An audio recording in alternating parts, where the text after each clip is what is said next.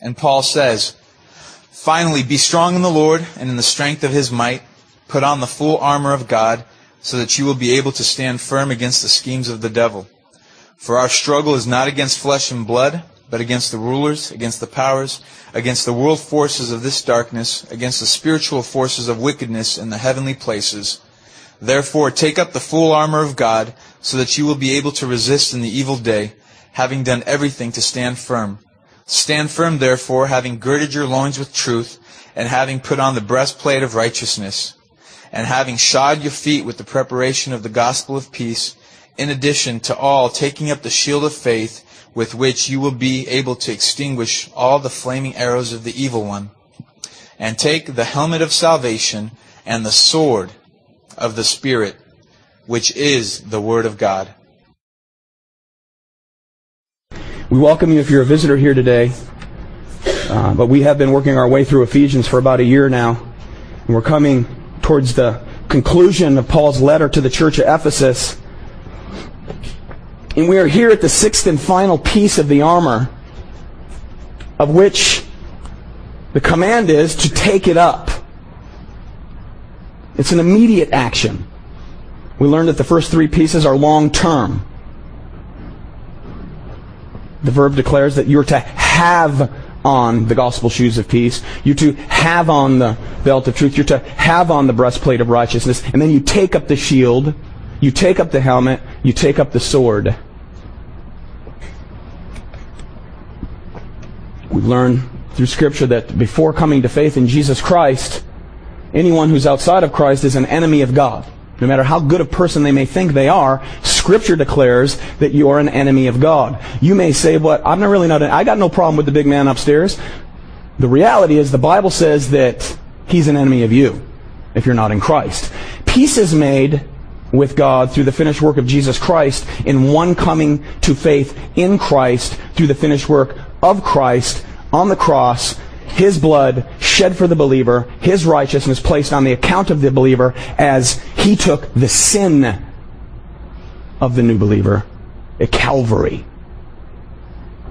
Therefore, one who comes to faith in God is no longer an enemy of God. He's a child of God, and he is now the enemy of Satan and unseen forces of evil.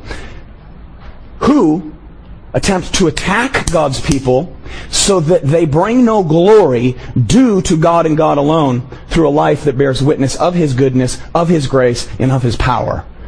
And because of that reality, it's an unseen reality.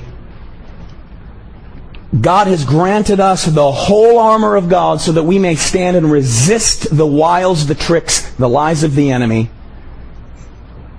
But we have to take up the armor. We have to put on the armor.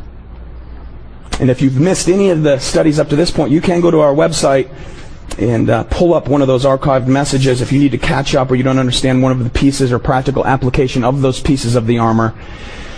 But today we're in verse 17b. It says, Take the sword of the Spirit, which is the Word of God. It's the sword of the Spirit. This is the part of the armor that's the covering of Scripture. Not only is this weapon defensive, it is the only piece of weapon that is offensive. It's an offensive weapon. The metaphor of sword here that Paul uses, it was a, a shorter sword, which we'll learn more about in a few minutes. Double-edged sword, an all-edged sword, so that in whatever way it was thrust, thrust or brandished or hurled, it would cut it would wound or it would kill. And a swordsman of this day, a soldier of this day, he, he had to be an expert in utilizing this particular sword, or he himself would die in battle.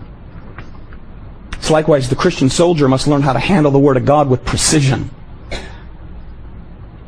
Most Christians have difficulty using the Word of God with precision because they don't know what it means by what it says. Therefore, they constantly quote texts of Scripture out of their proper context. They have no idea how to apply that living, active Word of God to their life. Hopefully today, we'll grasp a greater understanding of how to do just that. The Christian who uses the sword in the battle of the Lord, as Charles Spurgeon said, and I quote, he may use it upon carnal hopes and then strike back upon unbelieving fears. He may smite with one edge the love of sin, and then with the other the pride of self-righteousness. It is a conquering weapon in all ways, this wondrous sword of the Spirit of God. End quote. Ephesians 6:17 is the sword of the Spirit. This is God's only sword. It's his sword. He crafted it. He formed it. It's the sword of who? The, ho- the sword of the Holy Spirit. It is the He who is the third person of the Trinity. The Holy Spirit is not an it. The Holy Spirit is He, Him. It's the person of God who indwells you if you're a believer here today. The very living God of the universe indwells you if you're in Christ. And this sword, this word is His. Crafted by Him. It's of His authorship. And because he is the author of it, the Bible makes many great claims of itself. And before we get into the specific study of Ephesians 7, 6 verse 17b, we want to look at some of the claims that the Bible makes of itself. One claim that's been made is that the Bible is sufficient. The Bible is all sufficient. It's actually breathed out by God himself. In 2 Timothy 3:16, all scripture is given by inspiration of God, which means literally breathed out by God. It was Jesus Christ himself who prayed to the Father in John 17, 17, praying on behalf of those who do believe and would believe. He said, Lord, Father, sanctify them by your truth. Your word is truth. Sanctify means to set apart. When you were saved, at that moment you were justified and declared free from all blame of your sin, and at that very moment you were also set apart. Set apart unto holiness. Set apart as his own cherished possession, bought back at a great price. A work he began in you, then he will complete that work until the day of Jesus Christ. Sanctifying work. The Bible also claims to be infallible infallible. It's incapable of error in its entirety. Psalm 19 verse 7 says that the law of the Lord is perfect, converting the soul. The only thing that will convert, convert the soul of any man, woman, or child is the living Word of God. No man, I don't care how crafty he is with his rhetoric and his cute stories, is going to convert anyone. It's the living Word of God alone, which is infallible. The testimony of the Lord is sure, making wise the simple. It's perfect, Psalm 19:7 says, which means in its entirety it's made complete in integrity and truth. It is sure. It's to render faithful or firm that you can trust and believe it. So the substance or the sum of it all makes no mistakes. It is infallible. It's totally dependable, absolutely watertight. It's perfectly reliable to the believer. Unbelievers cannot rely on it because they haven't been birthed or made alive by it. The Bible also claims to be inerrant. It's free from error. It's infallible in its, in its entirety, and it's free from error in all of its parts. Proverbs 30, verse 5. Every word of God is pure. He's a shield to those who put their trust in him. Do not add to his words, lest he rebuke you and you be found a liar. It's inerrant. Every word is pure, spoken by God himself. The Bible also claims to be divine rather than human in origin. How many times you hear, oh, well, the Bible's written by man? Well, the Bible's written by God. God spoke through men who penned the words. Turn, if you will, to 2 Peter chapter 1, beginning in verse 19. Now, the context here, you got, you've got Peter writing this epistle, and he's declaring for us the reality that took place when Jesus walked the earth during his earthly ministry. Peter, James, and John went up the mountain with Jesus in Matthew chapter 17 before their very eyes, he trans was transfigured from humanity to glory. You can look it up later if you're not familiar with it. They saw this transfiguration take place. They fell on their faces. They heard the voice of God the Father from heaven, and they shuddered in fear, as one ought. So, with that in mind, 2 Peter chapter 1, beginning in verse, actually, we will start in verse 16. For we did not follow cunningly devised fables when we made it known to you the power and the coming of our Lord Jesus Christ, but were eyewitnesses of his majesty. For he received from God the Father honor and glory when such a voice came to him from the excellent glory, This is my beloved Son in whom I am well pleased. We heard this voice which came from heaven when we were with him on the holy mountain. Now, has anyone in here experienced a greater experience than that? Answer no. No one has experienced something this grand. So Peter's making sure that we understand that which took place. And he goes on to say this. With all of that, with all of that experience, seeing Jesus Christ transfigured into glory before our very eyes, hearing the voice of God the Father from heaven, so we have the prophetic word confirmed. In other words, we have something even more sure than that. Something more sure than that? You know what it is? The prophetic word, which you do well to heed as a light that shines in a dark place until the day dawns and the morning star rises in your hearts, knowing this first, that no prophecy of Scripture is of any private interpretation. For prophecy never came by the will of man, but holy men of God spoke as they were moved by the Holy Spirit. No, it's not of any private interpretation. Interpretation means to loosen, to untie. So this is to say that there's no scripture, no, there is no scripture, rather, that is the result of any human being privately bringing definition or clarity to it. He doesn't untie the truth in his own opinion. This truth is God's truth. It's, it's divine. In the meaning is that which God intended it to mean. The context that has to be declared, be made and declared is the context in which he wrote it in the first place. What did he mean by what he said in a particular passage of Scripture? Jump over to chapter 3 of 2 Peter. Peter goes on in verse 14. Now he's talking about the imminent return of Jesus Christ when there'll be a new heavens and a new earth and where all righteousness dwells. He says, Therefore, beloved, looking forward to these things, hopefully we all look forward to those things, the imminent return of Jesus Christ when he comes back in his glory. The sky is going to roll up like a scroll. Looking forward to these things, be diligent to be found in him in peace, without spot and blameless. And consider that the long suffering of our Lord is salvation, and also our beloved brother Paul, according to the wisdom given to him, has written to you. Also, in all his epistles, which are letters, speaking in them of these things, in which some things hard to understand, which untaught and unstable people twist to their own destruction, as they do also the rest of the Scriptures. You therefore, beloved, since you know this beforehand, beware lest you also fall from your own steadfastness, steadfastness being led away with the error of the wicked, but grow in the grace and the knowledge of our Lord and Savior Jesus Christ. To him be the glory, both now and forever. Amen. See, the Holy Spirit enables us to understand the text as we exegete the text. Exegesis it's in your, it's in your handout, the definition. Exegesis is to explain the text in its proper context. To explain what this text means by what it says.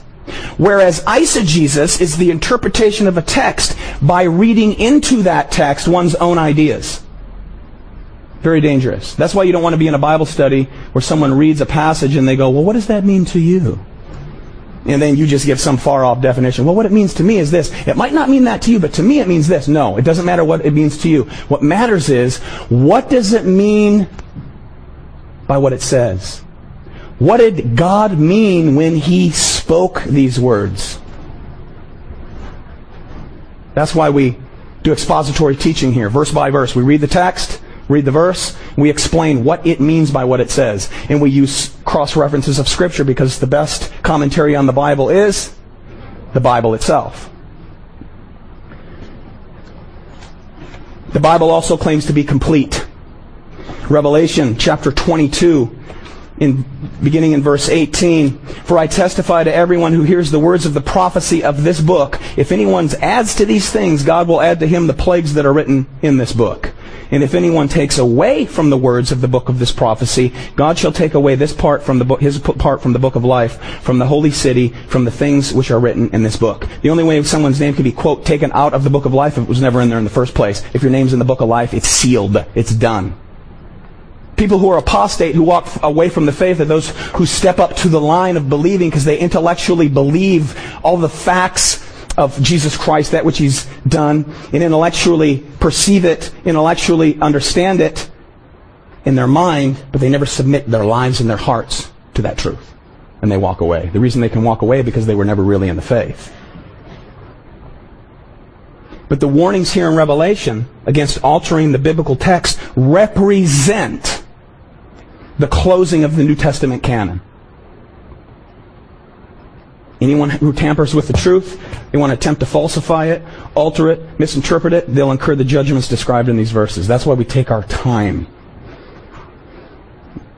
Now, God's grace abounds. I mean, if someone's diligent to give themselves to the study of the Word of God, you're going to make mistakes along the way. That's just reality. But someone who takes it to twist it, like false teachers, whew, Beware lest many of you become teachers, knowing you will receive a stricter judgment. The Bible is very clear. But this represents the closing of the canon. So as the Bible claims to be complete, there'll be no new revelation. So if any guy stands at a pulpit and he says, I proclaim the word of the Lord to you, and then he gives you some bizarre teaching, and if it doesn't line up with this, it's not of God. Amen? It's not of the Lord. Many people today on TV profess these quote truths, they don't line up with Scripture, they're not of God. It's from the pit of hell. It's complete. We have the Word of God. Anything that's said at any pulpit, test it in light of Scripture. Test all things in light of Scripture. Hold fast to that which is true. The Bible also claims to be authoritative. In Isaiah chapter 1, verse 2, Hear, O heavens, give ear, O earth, for the Lord has spoken. He has spoken. It means to declare, to converse, to command, to promise, to warn, to threaten, and even to sing. God has declared. God has spoken. Jeremiah 13:15. Hear and give ear, do not be proud, for the Lord has spoken. How many of you, before Jesus Christ entered your life and transformed you, where you were stiff-necked against the truth? Well, that's what it means to you, stiff-necked. But when the reality of the cross was right in front of your face, what happened to that stiff neck? But it bowed into submission God, who spoke, who speaks, who's declared. Jeremiah 13, 15 again, notice it says, give ear. Hear and give ear. Probably means to expand, to broaden out the ear with the hand. Take heed. God has spoken. 2 Timothy 3.16 says that all scripture is God-breathed. So the Bible clearly claims to be authoritative. Bible also claims to be effective.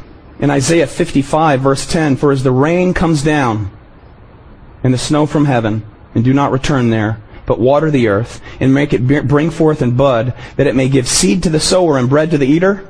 Okay, here it is. So shall my word be that goes forth from my mouth. It shall not return to me void, but it shall accomplish what I please, and it shall prosper in the thing for which I sent it. Now some people say, well, that means everyone's going to be saved. No, it doesn't.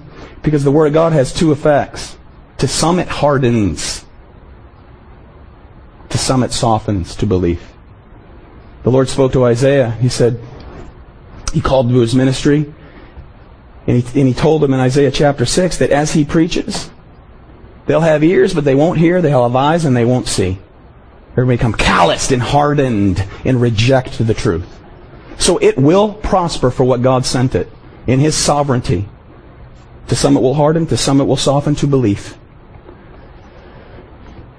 The Bible's the spring of promise in the, act, the, the actual favor of God. In Proverbs 8, 34, speaking of the wisdom of God, it says, Blessed is the man who listens to me, watching daily at my gates, waiting at the post of my door. For whoever finds me finds life and obtains favor from the Lord. Anthony read from Psalm 119, 105. It's the Word of God is actually the light and the power of our direction. Your Word is a lamp to my feet. It's a light to my path. The Word is also written for our comfort. Those of us in Christ, Romans 15, 4, for whatever things were written before were written for our learning, that we through the patience and comfort of the Scriptures might have hope. Hope. It's also the, it's the source of our spiritual growth. 2 Timothy 3.17, the Word of God is there that the man of God may be a complete, thoroughly equipped for every good work. In 1 Peter 2, 2, he says, just as newborn babes desire the pure milk of the Word. Newborn babies desire the milk of their mother. We ought to desire the Word of God like a baby desires the milk of its mother in order to grow thereby. A newborn baby all you new moms, that baby can be screaming and wailing, and dad can be holding that baby, and that the dad's not going to be doing any, anything to satisfy the hunger of that baby if it's a nursing baby. Give it to mom. The only thing that will satisfy, for the believer, it should be the only thing that would satisfy us is the pure milk of the Word.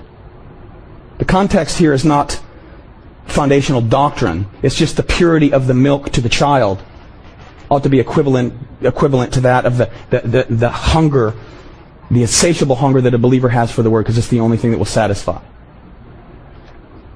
So it's our source of spiritual growth. Now back to Ephesians. We could go on and on. I mean, the Word is everlasting. It's immutable. God is unchanging. He is the Word, so the Word is unchanging. It's an everlasting, spoken Word of God. Jesus said, Heaven and earth will pass away, but my Word stand forever. Unchanging. So we could go on, but for the sake of time, back to Ephesians chapter 6, verse 17.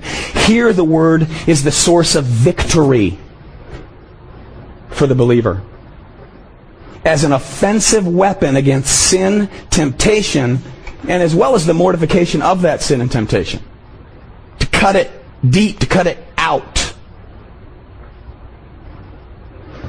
Now, Paul uses these great metaphors, and here he uses the Word of God as a sword.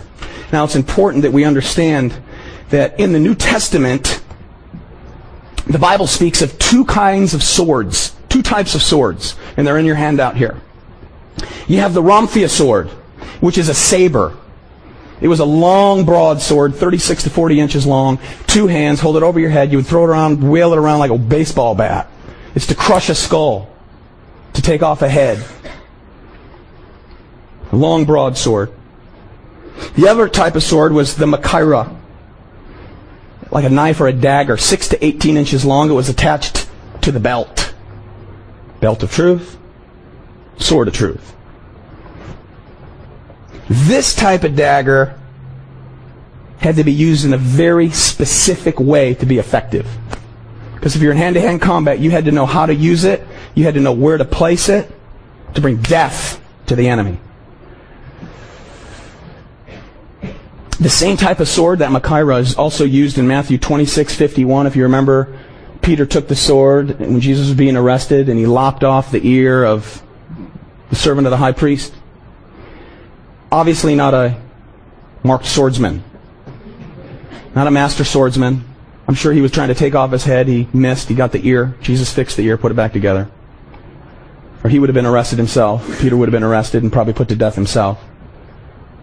It's the same type of sword that's used in Acts 12, verse 2, with the taking off of James' head. It was only yay long, but those guys knew how to use it and whoosh, to behead someone. Specific, specific use to be effective. Just as the Machaira has to be used in a specific way to be effective, so does the Word of God have to be effective, and it is only as effective as is the depth of one's study and understanding of it. Or it won't be effective. We have the two swords down. Because it's the sword of the Spirit, we understand these meaning of these words, of the words word.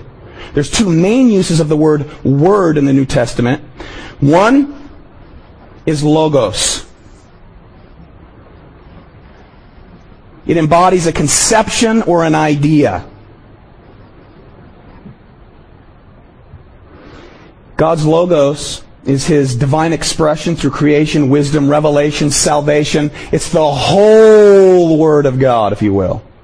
When we get to John chapter 1, we'll begin our study in, in, in verse 1 that says, In the beginning was the Word, the Logos. In the beginning was the Logos.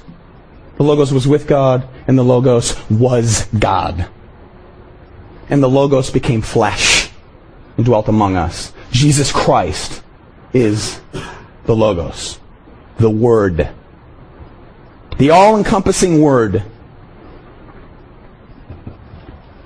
The other word it's used is the rhema, meaning this, a specific statement, a particular word of God.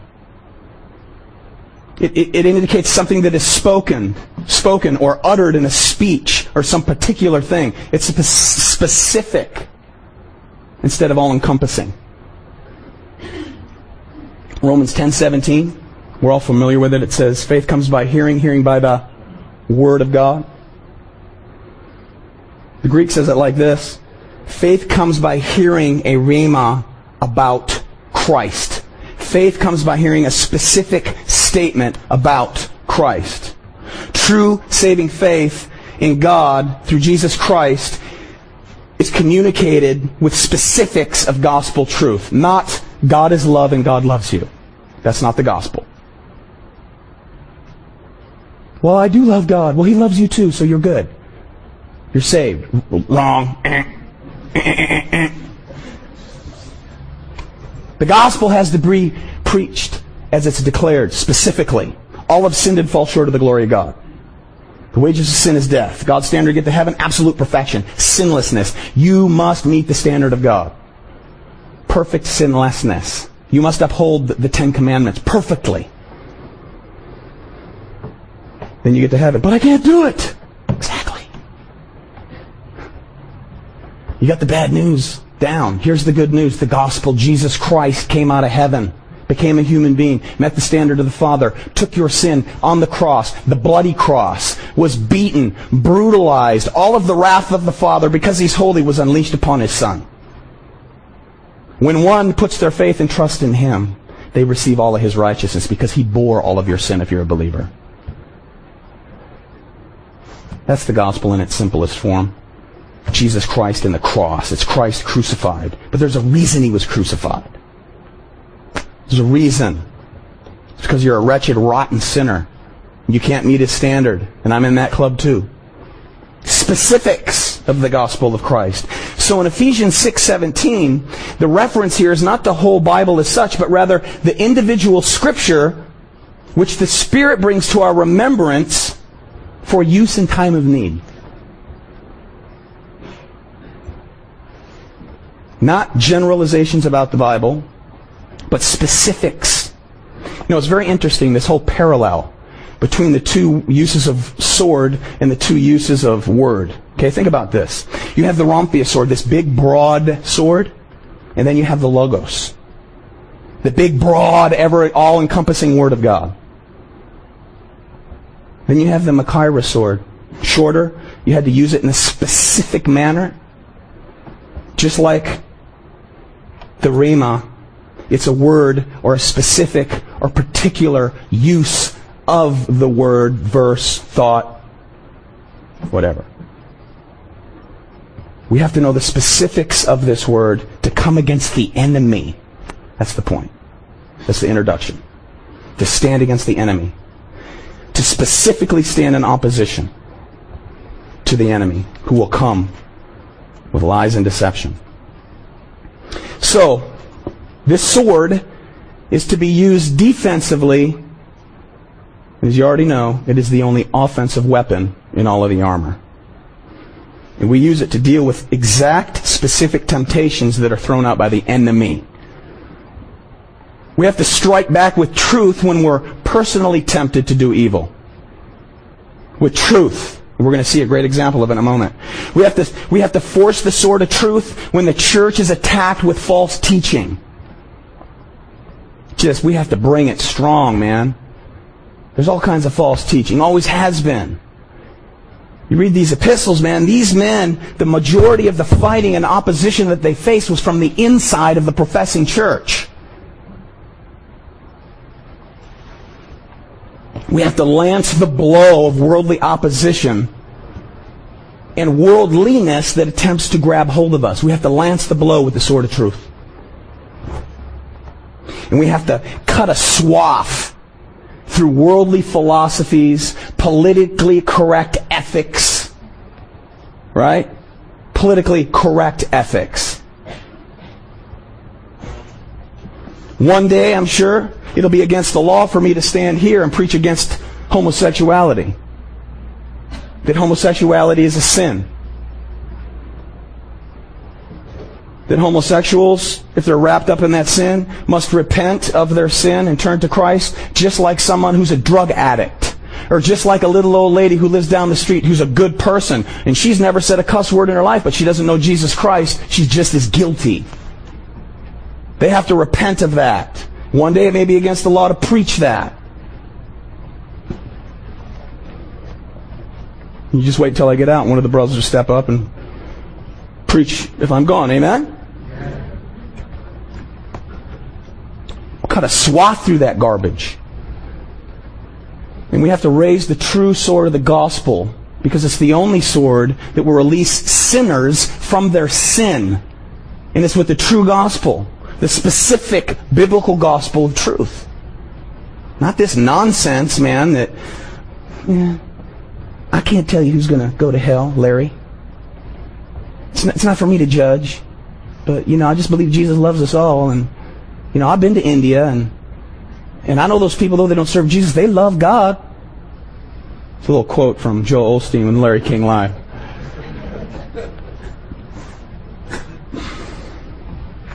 He's the most popular guy out there right now, so I got to take the sword to him a little bit. All of these things are to make proper use of God's Word in specific situations. To make specific use of the Word of God in very specific situations, whether it's a personal attack against you, personal temptations towards you, lies against the church, lies within the church. To use it specifically. Now, these great heroes of faith that pen the words of Scripture, they used the Word of God in a right and proper way. And the greatest illustration of anyone who used the Word of God in the right, proper, specific way in the midst of temptation, Jesus Christ Himself. So we'll look at that together. Luke chapter 4. Jesus' public ministry had just begun. 30 years of age, he comes onto the public scene to begin his three plus years of public ministry as he set his face as a flint towards Jerusalem, the cross, the fulfillment of his ministry. He comes down to the Jordan. All men, born of women, none greater than John the Baptist, there he was, preaching Repentance, paving the way for the Savior, paving the way for the Son of the living God. Jesus comes down to be baptized. John the Baptist says, Far be it from me to baptize you, I need to be being baptized. Uh, far be it from me to baptize you, I should be being baptized by you. Jesus says, Nonetheless, may the scriptures be fulfilled. Let it be. And then, chapter 4, verse 1. And then, Jesus, being filled with the Holy Spirit, returned from the Jordan and was led by the Spirit into the wilderness, being tempted for 40 days by the devil. And in those days he ate nothing. And afterward, when they had ended, he was hungry. Makes sense, yeah? And then the devil said to him, If you are the Son of God, command this stone to become bread. But Jesus answered him, saying, It is written, Man shall not live by bread alone, but by every word of God. Well, then the devil taking him up on a high mountain, showed him all the kingdoms of the world in a moment of time. And the devil said to him, All this authority I will give you and their glory, for this has been delivered to me, and I give it to whomever I wish. Therefore, if you will worship before me, all will be yours. And Jesus answered and said to him, Get behind me, Satan, for it is written, You shall worship the Lord your God, and him only you shall serve. Then he brought him to Jerusalem, set him on the pinnacle of the temple, said to him, If you are the Son of God, throw yourself down from here. For it is written, He shall give his angels charge over you to keep you and in their hands they shall bear you up, lest you dash your foot against a stone. Jesus answered and said to him, It's been said, You shall not tempt the Lord your God. Now when the devil had ended every temptation, he departed from him until an opportune time. It's interesting if you read the genealogy just before chapter 4 there. It begins at present and it goes back to the first man, Adam. Verse 38 son of Adam, the son of God. Then Jesus, being filled with the Spirit. First one to ever be tempted by Satan, fell. And the consequence of that falling is the consequence that has resulted in us being separated from God and every human being born thereafter. After Adam, that is with a sin nature. Then the Son of God, the Son of Man, comes out of heaven, takes on human flesh. And then Jesus, full of the Spirit, returned from the Jordan and was led by the Spirit into the wilderness to what? To be tempted. So what takes place here is absolutely under God's divine plan and authority. Jesus fasted 40 days. He was hungry. He was fully God. He was also fully man. And in his humanity, he was hungry. And if he was hungry after 40 days, he was weary. And if he was weary, just like you or just like me, that's when the enemy will come full force with temptation. He pulls out his little bag of tricks, and he's going to attempt to tempt the Son of the living God. God incarnate. And the temptation here it suggests that, you know, your bodily needs are more important than the spiritual experience of trust in your Father. Much more important. But the spirit, the spiritual experience of trust, what does it build in us? Character. Hope. Romans 5 3 says, not only that, but we also glory in tribulations knowing that tribulation produces perseverance, perseverance, character, character, hope. Hope. He's our hope. We have hope in His Word. Jesus was hungry. And Satan comes and wants to attempt to appease the physical by questioning what God has already declared. Because if you read Matthew's account of the same incident, uh, the same instant, when Jesus was baptized, God the Father spoke from heaven, and he said in Matthew chapter 3 verse 17, This is my son in whom I am well pleased. So Satan slithers towards Christ. He's physically weary, and he says, If, if you are the Son of God, turn the stone into bread. Take it into your own hands. Prove. Prove it. Prove your divinity Jesus was totally capable. It wasn't long after this, and Jesus turned water into wine. It wasn't long after this, and Jesus fed 5,000 men. Who knows how many women and children? 5, 10, 15, 20, 25,000 people multiplying bread and fish. Simple miracle. Raising himself from the dead was simple because he was God. Any miracle simple for God. Anything, let alone turning a little stone to bread. Simple. But Jesus answered. He didn't say, I'll show you. He said, It is written. Man shall not live by bread alone. Jesus directly quotes Deuteronomy 8 3. You know, Jesus said in John chapter 4, verse 34, My food is to do the will of him who sent me, to finish his work. He's sitting at the well, meets the woman at the well. Disciples go off into town to get some food. They come back. They're wondering, has he eaten anything? They're more concerned about him being hungry. He was weary when he got to the well. Jesus had bigger plans, a bigger work to do. It was to work in the soul of a sinner. In John 6:35, Jesus said, "I am the bread of life. He who comes to me shall never hunger, and he who believes in me shall never thirst." If you're not in Christ today, there's a part of your life that there's not fulfillment, and you know it. That's a hunger and that's a thirst that will not, the thirst that will not be quenched, and a hunger that will not be satisfied until one bows their life to Jesus Christ. He's the only sustaining hope you have. The only.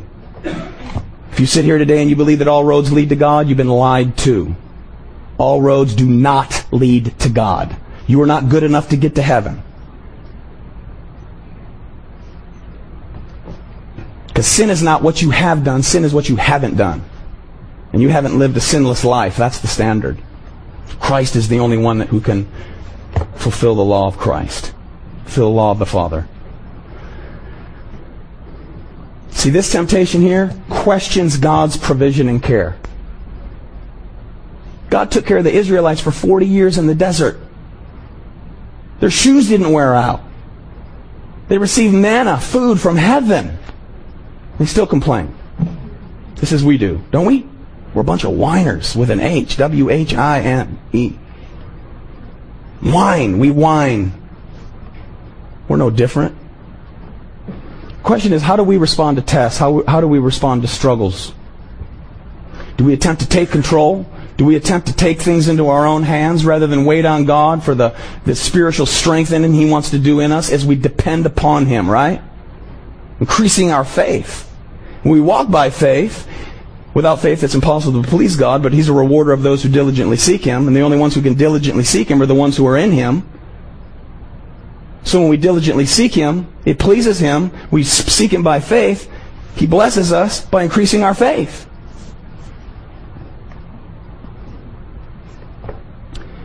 When God's refining you through circumstances, a lot of times that's relationally. Relationships with people. When things don't go your way, God's trying to get you to grow spiritually and more dependent upon Him and less dependent upon yourself. Do you whine and complain, take my toys, go home, I'm out of here, right? Or do I say, God, what shall I learn from this trial? What is it you're trying to teach me through this trial so that I may grow to be more like you? This attractive suggestion to turn the stone into bread is the first of the three temptations that encompass all of man's sin in the world, the first one of which is lust of the flesh. And that's what all three of these temptations fall under lust of the flesh, lust of the eyes, and the third one, the pride of life, which we'll see in a minute. In 1 John 2.16 says, All that is in the world, the lust of the flesh, the lust of the eyes, and the pride of life, is not of the Father, but it's of the world. All sin falls under those three categories. Lust of the flesh, lust of the eyes, and pride of life. Everything falls under those three. And then look at verse 5. Second temptation. Then the devil, taking him up on a high mountain, showed him all the kingdoms of the world in what? A moment of time. This is some supernatural type of vision. Moment of time. And the devil said to him, All this authority I will give you, and their glory, for this has been delivered to me, and I give it to whomever I wish. Therefore, if you will worship before me, all will be yours. Jesus answered and said to him, Get behind me, Satan, for it is written, You shall worship the Lord your God, and him only shall you serve. Here, here we have the lust of the eyes. First one was to appease the flesh, a physical hunger. Here's a lust of the eyes.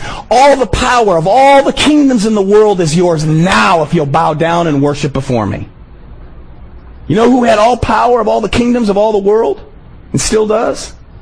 Satan. He's the apparent ruler of the world. He said, look, it's been delivered up to me. In Genesis chapter 1, verse 28, God created man in his own image, and in his image he created the male and female, and he gave dominion, power, authority to Adam over the whole earth. When he sinned, he forfeited it, all of it. He forfeited it to Satan. Who has dominion and power and authority over the world? Satan. Jesus calls Satan the ruler of this world. In John chapter 16, verse 11, the ruler of this world is judged. See, he's defeated because of the cross. And he'll rule until the Lord Jesus Christ returns and sets up the, the kingdom, the physical kingdom, and he will rule and reign, and we will rule and reign with him. In John chapter 12, verse 31, now is the judgment of the world. Now the ruler of this world will be cast out. In John 14, verse 30, Jesus said, I will no longer talk much with you, for the ruler of this world is coming, he has nothing in me. Nothing. All of this will be yours. It's been delivered to me. I give it to whomever I want. See, Jesus would regain the title deed, so to speak, of the, of the earth, but only one way was through the cross.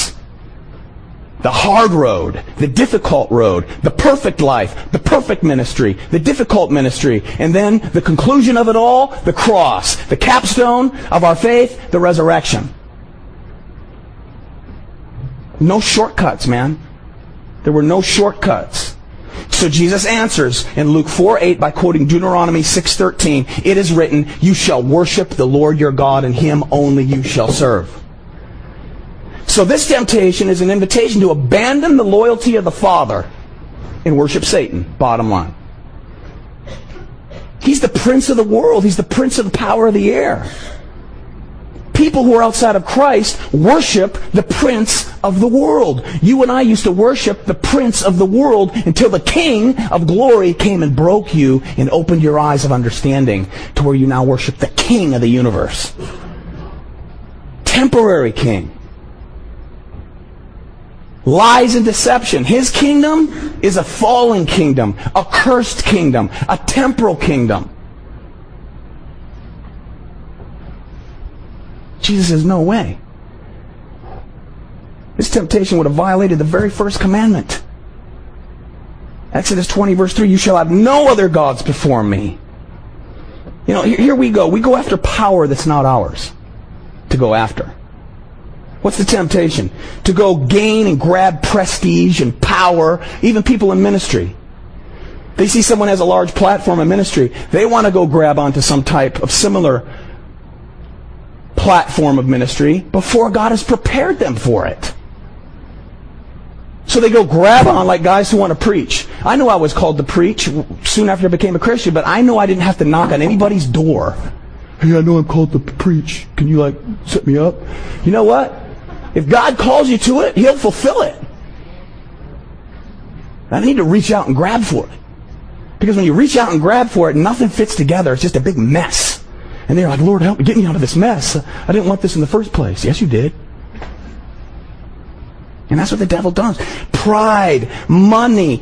You know, here, I, I, want this, I want this power position. I want the corner office, man. I'll do whatever it takes to get it. Come on, right? That's the temptation. Going after things by sight. Things that appeal to the eyes gaining that, at whatever the cost. In the long run, you bow to Satan. Lust of the eyes. So, you know, the devil oft, oftentimes comes to people, believers even, obviously, this is the context, to offer them a little piece of power, little piece of prestige, little piece of fame when in turn they no longer depend upon the one in whom they worship, they end up worshiping themselves, which is to worship the devil. Lust of the eyes. That's the second of the three temptations, the lust of the eyes. The kingdom is Christ. He wasn't going to take it. He knew it was his. He knew also that the devil was the temporary ruler.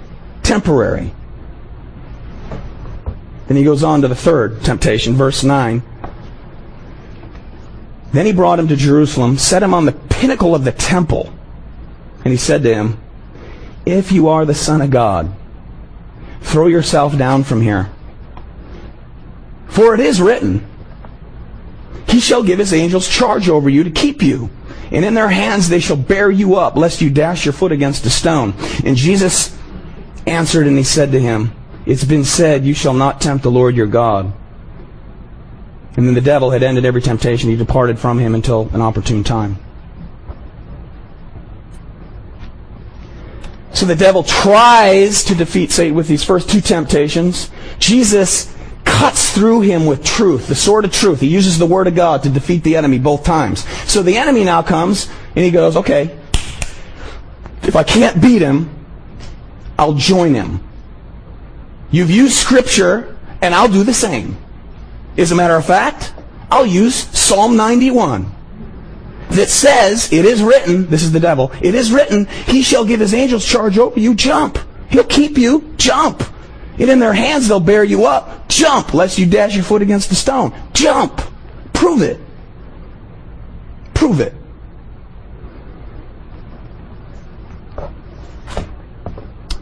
Third temptation is also vision-like. Jesus is taken to the temple, the southeast corner, known as the royal porch. The royal porch um, extended out over a cliff, and it looked over the Kidron Valley, like 450 feet below this porch. The first century historian Josephus said that people would look out over it and just become dizzy. So he's saying, jump. Prove you're the Son of God, jump. You'll get a following. If you jump and make it, you will have a following. Go ahead, prove it. You're the Son of God, prove it. It's to tempt God. He's defeated with Scripture, so he brings Scripture.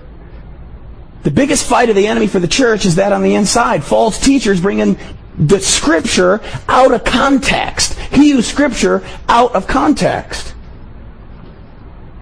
Happens all the time. He misuses the Word of God.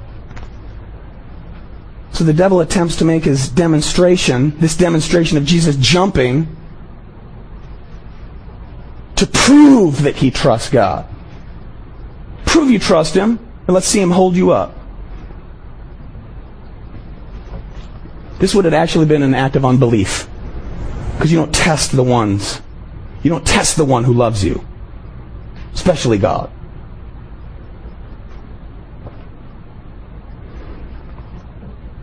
We can show a lack of trust in God.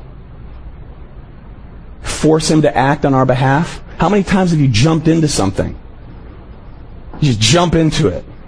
You want to grab hold. You don't jump off buildings. None of us are that stupid, right? But we'll say, God, if you really love me, I know I've been disobedient all this time, but if you just let me get to the finish line of success here, and I know I'm living in sin right now, just let me get out the other side. Okay? Then I'll do what you've been prompting me to do. Just get me through this. Now we're attempting to do what? Control God. And we're not called to control God, we're called to follow Him, you see. Trying to strong arm Him, test Him, to move His hand. This is the pride of life. Pride of life. To, to press God into doing something on our behalf to prove himself. You know, people who want to press God into doing things, oftentimes the end result is not theirs and what they dreamed or hoped for. They, they're the ones that end up wagging their head and shaking their fist at God. It happens often. You can't control God. So here's the devil misquoting and misapplying God's word. Okay, now get, let's, not, let's not forget who he's speaking to here. The devil's speaking to the Logos, the Word, the one who spoke.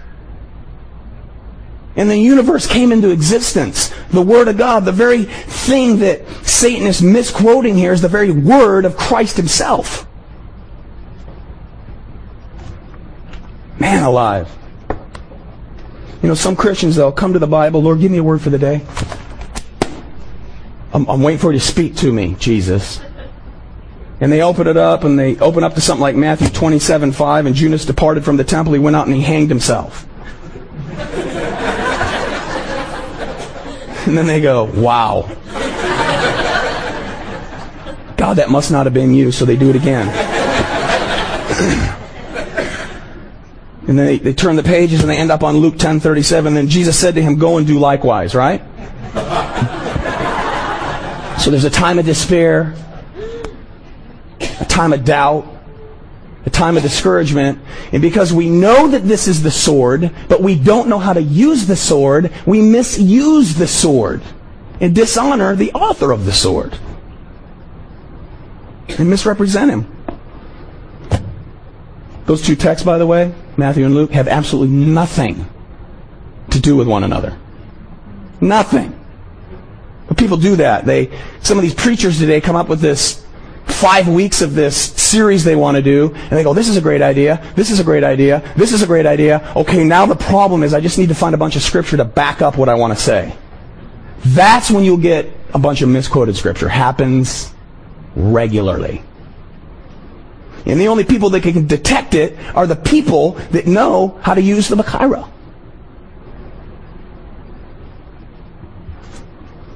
And then when you stand up and go, that is so out of context, well, you're so critical. You're so detailed. You're so harsh. No, he's misrepresenting the truth of God. That's a problem. Habakkuk 1.5, listen to this.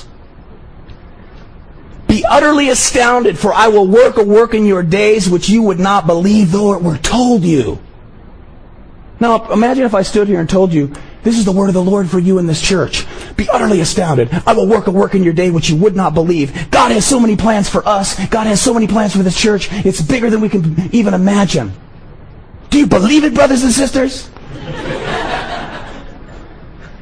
I've heard pastors quote that in regard to great things that God's going to do in their ministry.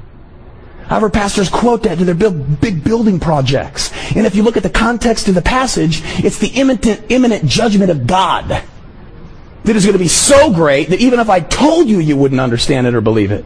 Come on, somebody. Paul quotes that same text in Acts 13.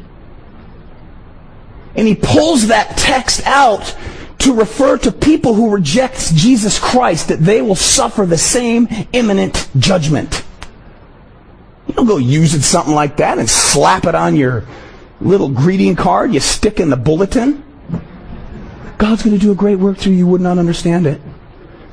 You wouldn't believe it if even it were told you. That has nothing to do with that. That's a misuse. So that Jesus here, with the temptations of the devil, answers the devil's eisegesis of the text with exegesis of the text. Eisegesis and exegesis is in there, so you understand. Deuteronomy 6, 16, he says, You shall not tempt the Lord your God. Jesus wielded the sword here defensively and offensively. And what he did, what happened next? What did the devil do? He left. He departed but not for long, brothers and sisters. You can stand in opposition of the enemy. You can wield the sword of truth. You can use it correctly, and he will flee. But the guarantee? He'll be back at an opportune time. He will look for an opportune time. And if you look for an opportune time with the Son of the living God, God incarnate, He will find an opportune time with you and with me.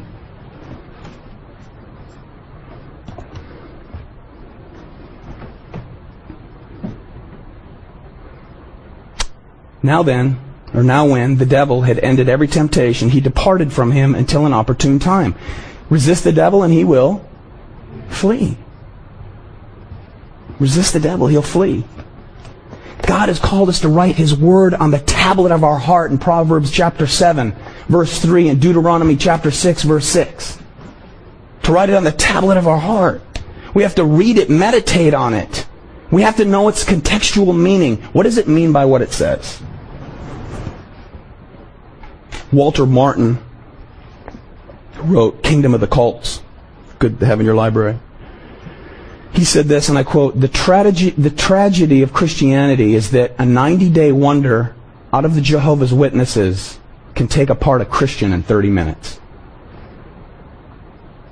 How many of you confident enough if they came up? Bring them on, brother.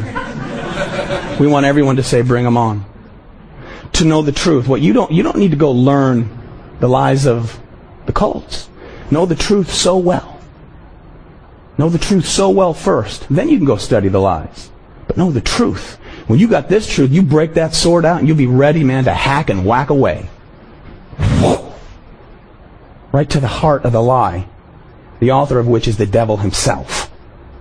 And just because you have a Bible, it doesn't mean you have a sword. Amen? You can have one of those big old pretty white Bibles with the gold leaf sitting out on your front table when I come into your home and it's all dusted off. And it's open to Matthew, Sermon on the Mount, chapter 5. And you not know what's in it? That is an ineffective sword. I don't care how big it is. John MacArthur said you could own a Bible bookstore and not have a sword. We must read it and meditate on it, memorize it, and wield it as the authority that it is. Living and active, sharper than any two-edged sword. Dividing the soul and spirit. We could get into that, but we do not have time.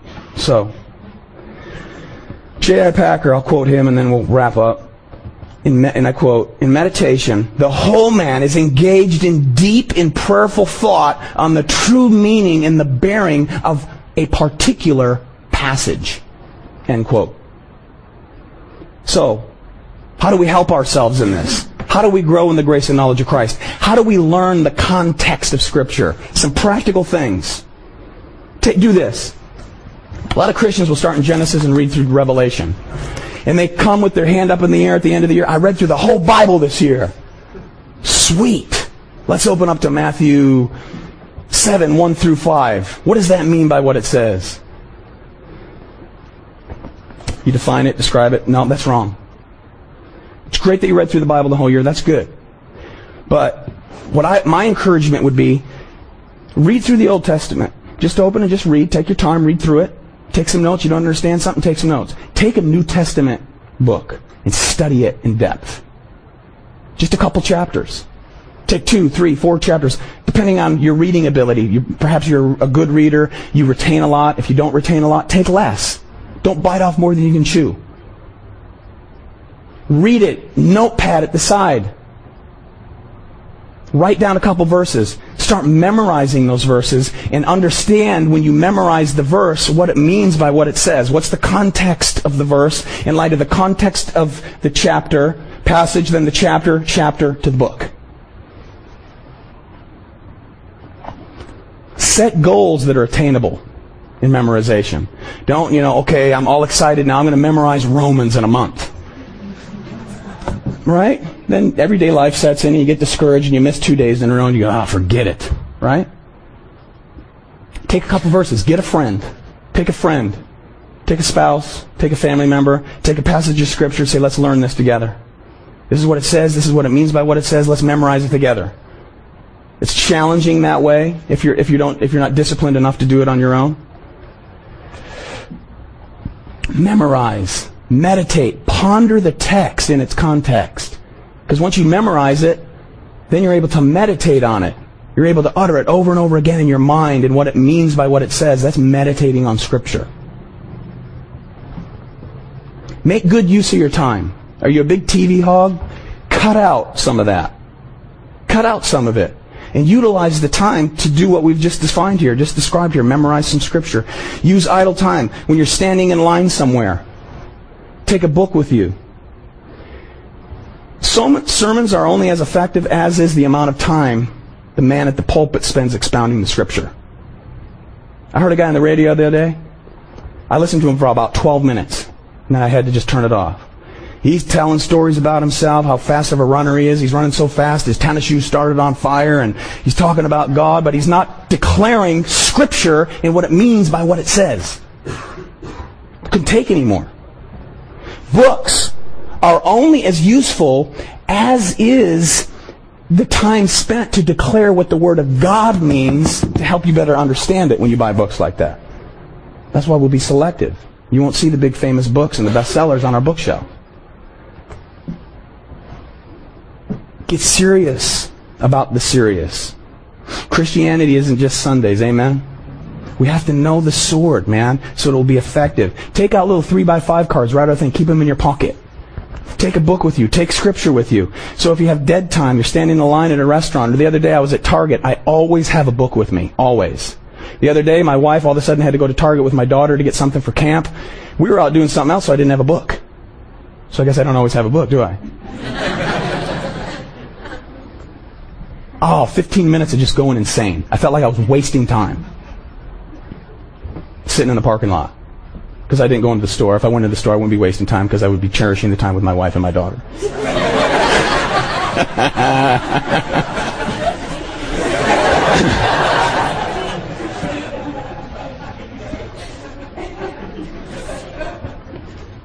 if you submit to studying the sword of the Spirit, understand this.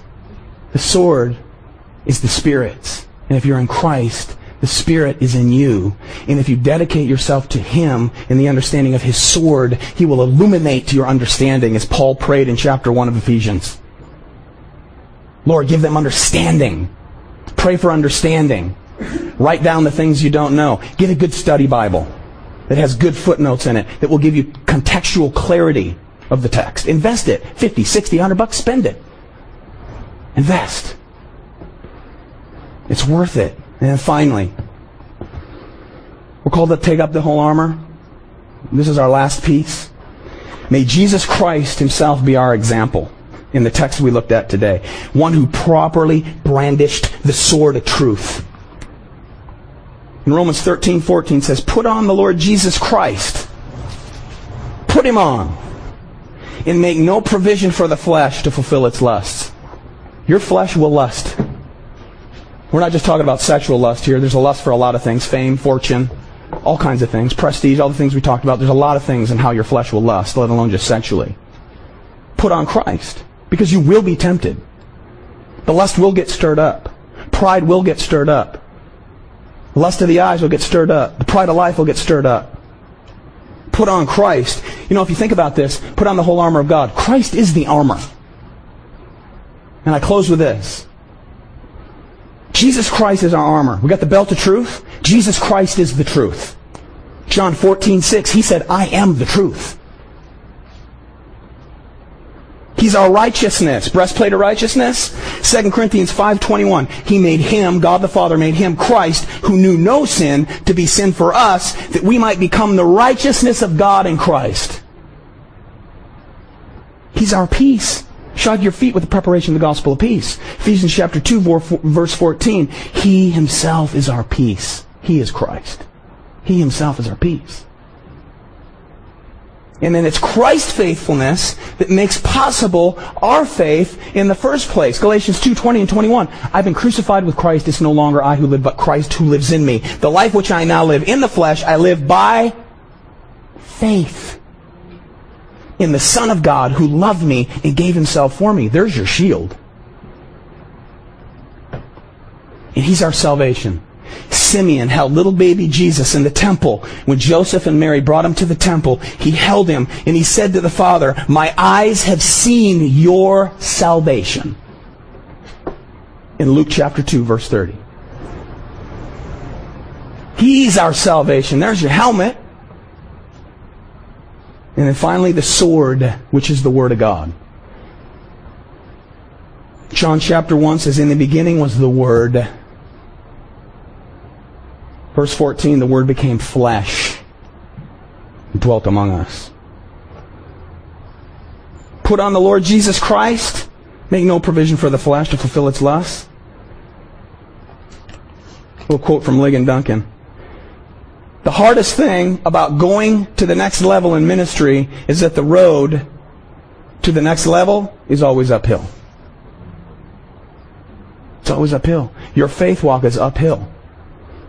But He gives you the strength. He gives you the armor. And He gives you the sword, man, to cut through the lies of the enemy, the temptations of the enemy, so on. So know what the word means by what it says. And it will be as sharp as that which it declares to be double edged. Sharper than a double edged sword. And then you will be one who will be able to, as Paul instructed Timothy, to rightly divide the word of truth. And it means to cut it straight. Amen? And then we'll be effective in standing against the wiles of the devil. Specific use of that sword for the glory of God. Amen? Amen. Let's pray.